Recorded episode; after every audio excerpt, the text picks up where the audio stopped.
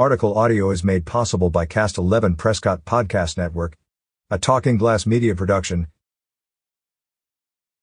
Sedona is arguably one of Arizona's most beautiful cities. Its towering red rocks and green forestry surround the city with miles of wonderful views. We will let you in on one of Sedona's most beautiful spots with the best view of Cathedral Rock. Crescent Moon Picnic Site. The Crescent Moon Picnic Site offers trails along Oak Creek, a gorgeous view of Cathedral Rock, a secret slide rock, picnic tables, and clean bathrooms. This picnic site is a wonderful spot to go with friends and family for a day trip. If you decide to take a dip in the creek after your hike, be aware of the slippery rocks. The creek offers an experience much like Sedona's famous slide rock with less congestion.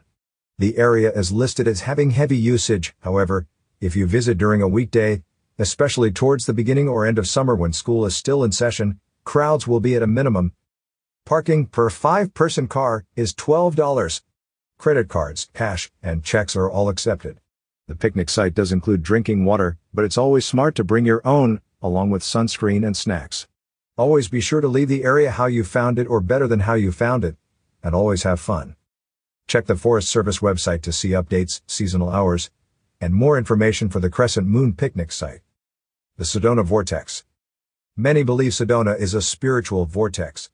A vortex, in this context, is a place where natural beauty and nature are particularly alive and energetic.